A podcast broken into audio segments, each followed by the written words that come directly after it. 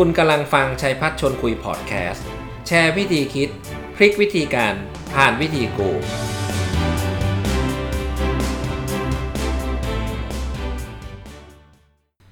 พวกเราคิดว่าในโลกนี้มีคนตั้งเป้าหมายชีวิตของตัวเองไว้อย่างชัดเจนกี่เปอร์เซ็นต์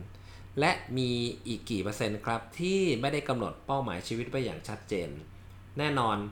ผมและหลาย ๆ คนอาจจะตอบไม่ได้ว่าตัวเลข เป๊ะๆมันคืออะไร แต่พอจะเดาทางได้ว่า คนที่กำหนดเป้าหมายไว้อย่างชัดเจนน่าจะมีจำนวนน้อยกว่าคนที่ไม่ได้กำหนดเป้าหมาย นั่นหมายความว่าการกำหนดเป้าหมายชีวิตอย่างชัดเจนเป็นเรื่องที่คนทำได้น้อย อาจจะมาจากหลายสาเหตุ เช่น ไม่รู้ว่าจะตั้งเป้าอะไร หรือก็รู้นะครับว่าอยากจะตั้งเป้าอะไร แต่ก็ไม่มีทักษะในการกำหนดเป้าหมาย แน่นอนครับ การกำหนดเป้าหมายที่ชัดเจน ผมขออนุญาตใช้หลักที่ชื่อว่า SMART S M A R T มาดูกันครับ SMART มาจากอะไร แน่นอนฮะการกำหนดเป้าหมายจะต้อง S คือ specific ต้องระบุชัดไปเลยนะครับว่าเป้าที่คุณอยากได้คืออะไร M measurable และ meaningful นะฮะ เป้าที่ดีจะต้องวัดได้ แล้วก็มีความหมายกับชีวิตคุณนะเขาเรียกว่ามีตัว M เข้ามาเกี่ยวข้อง A คือ achievable นะครับ เป้าที่ตั้งจะต้องพอจะบรรลุเป้าหมายได้ ไม่ได้ใหญ่เกินไป ไม่ได้น้อยเกินไปจนคิดว่ากับพริบตาก็ทำได้แล้วอ่า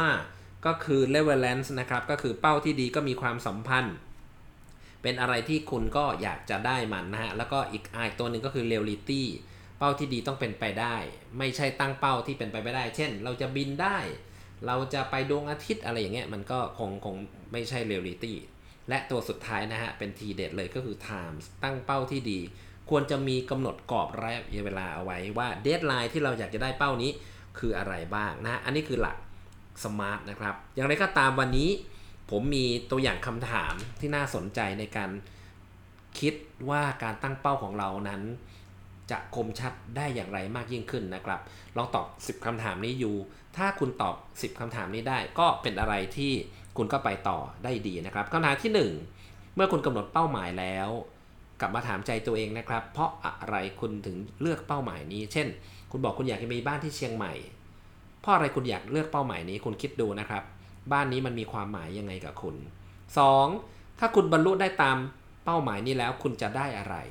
การที่ได้บ้านที่เชียงใหม่ คุณได้อะไร คุณได้ความสุขนะคุณต้องเดินทางคุณเสียเวลาไหม หรือยังไงหรือคุณได้สุขภาพคุณต้องคิดดูนะครับ 3. การที่ได้เป้าหมายนี้มันเป็นสิ่งที่มันใหญ่ หรือว่ามันเป็นสิ่งที่เล็กสำหรับคุณมันเป็น big goal หรือมันเป็น small goal ของคุณ เพราะแต่ละคนไม่เหมือนกัน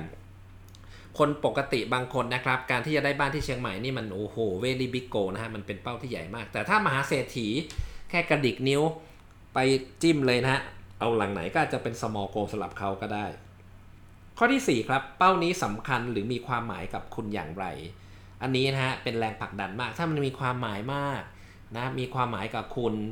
มันก็จะมีแรงขับดัน แรงผลักดันที่ทำให้คุณนะฮะสู้เต็มที่เพื่อให้ได้เป้าหมายนั้น ข้อ 5 เป็นอีกอันหนึ่งที่ผมชอบนะครับ ก็คือคุณจะทำไปเพื่อใครคุณคิดว่าทำเพื่อตัวเองกับทำเพื่อคนอื่นอันไหนจะแรงกว่ากันครับ แน่นอนนะบางคนบอกทำเพื่อตัวเองแรงกว่า แต่หลายคนก็คิดว่าการทำเพื่อคุณพ่อคุณแม่ การทำเพื่อภรรยาที่รัก หรือการทำเพื่อลูกๆ หรือทำเพื่อสังคมมันก็เป็นอีกอันหนึ่งที่เป็นแรงขับอย่างดีนะครับ ข้อที่ 6 นะครับ คุณคิดว่าความเป็นไปได้ของการที่จะกำหนดเป้าหมายนะนี้คืออะไรการที่จะได้เป้าหมายนี้มันมีกี่เปอร์เซ็นต์ possibility percentage คุณก็ลองคิดดูนะครับ ข้อที่ 7 ทุกคนที่ตั้งเป้าหมายและล้มเหลว คุณคิดว่าเขามีอะไรที่เหมือนกัน หลายคนเริ่มคิด เอ๊ตั้งเป้าแล้วมีอะไรที่เหมือนกัน ถ้าผมจะแชร์สั้นๆ ก็น่าจะเป็นเรื่องว่าเขากำหนดเสร็จแล้วเขาก็ไม่ได้ลงมือทำครับ หรือเขาไม่มีแผนงานที่ชัดเจน ก็กำหนดไว้ลอยๆ แล้วก็ลืมไปนะฮะ ก็ทำให้การที่จะ achieve ก็ยาก ข้อที่ 8 ครับ คุณจะต้องสูญเสียอะไรในที่สุด ถ้าคุณไม่ลงมือทำคุณจะรู้สึกอย่างไร อันนี้น่าสนใจนะครับ เพราะว่า หลายคนรู้สึกว่า การที่ฉันไม่ได้บรรลุเป้าหมายนี้ ฉันก็ไม่ได้เดือดร้อนอะไร เช่น ตั้งเป้าอยากจะลดน้ำหนักสัก 5กิโลถึงเวลาก็ทำไม่ได้สักที ก็ไม่เดือดร้อน ก็ไม่มีอะไร ก็ทุกอย่างก็เหมือนเดิม ดังนั้นก็ยังไม่มีแรงขับพอนะครับ เพราะเขาไม่รู้สึกว่าการที่เขาไม่ได้ลงมือทำและแอคชีพเป้านั้นมันสูญเสียอะไรบ้าง ข้อที่ 9 นะครับ ถ้าเป้าหมายสำเร็จคุณจะรู้สึกอย่างไร อันนี้น่าสนใจนะครับ คิดดูนะฮะ ถ้าคุณตั้งเป้า อยากจะมีเจ้าของธุรกิจอของตัวเอง คุณอยากจะมีบ้านที่เชียงใหม่ คุณอยากจะลดน้ำหนัก คุณอยากจะให้ลูกเข้าสาธิตจุฬา คุณอยากจะช่วยเหลือสังคม ถ้าคุณทำได้ คุณจะรู้สึกอย่างไรนะครับ อันนี้ก็น่าสนใจ ถ้าคุณรู้สึกว่าคุณมันสุดยอด มันพีคมากนะครับ มันก็จะเป็นแรงขับ แล้วเมื่อไรก็ตามที่นึกถึงวันที่คุณแอคชีพเป้าเหล่านี้ มันก็จะเป็นอะไรที่เป็นพลังที่ทำให้คุณลุกขึ้นมาแล้วก็วิ่งต่อไป ข้อสุดท้ายนะครับข้อ 10 คุณคิดว่าคุณนะให้คะแนนเต็ม 10 คุณมุ่งมั่นที่จะทำเป้าหมายนี้มากน้อยขนาดไหน เต็ม 10 ให้เท่าไหร่ ถ้าคุณบอกเต็ม 10 ให้ 10 แปลว่าทุกวันคุณจะลุกขึ้นมา และก็พยายามทำทำทำนะฮะให้เข้าใกล้เป้าหมายนี้ไปทุกที ซึ่งจริง ๆ การที่จะเช็คตัวเองว่า 24 ชั่วโมงผ่านไปในแต่ละวันมันเร็วมาก ถ้าคุณได้ทำอะไรสักนิดเพื่อให้ได้เข้าใกล้เป้า ก็แปลว่าคุณก็ยังอยู่บนแทร็กนะฮะ คุณก็ยังสนใจที่จะทำเป้าเหล่านั้นให้สำเร็จ ผมก็เชิญชวนทุกคนนะครับว่าถ้าอยากจะประสบความสำเร็จก็ดูเม็ดแรกอาจจะต้องเป็นการลองกำหนดเป้าดูว่า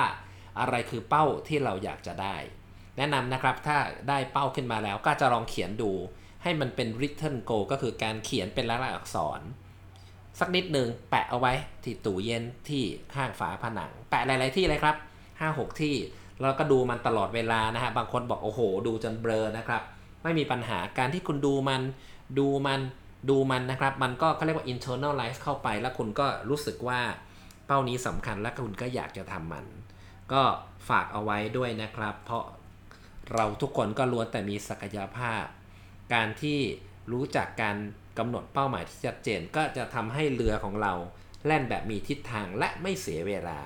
ขอบคุณครับ และโอกาสหน้าพบกันใหม่นะครับ สวัสดีครับ คุณกำลังฟังชัยพัฒน์ชนคุยพอดแคสต์ แชร์วิธีคิด พลิกวิธีการ ผ่านวิธีกู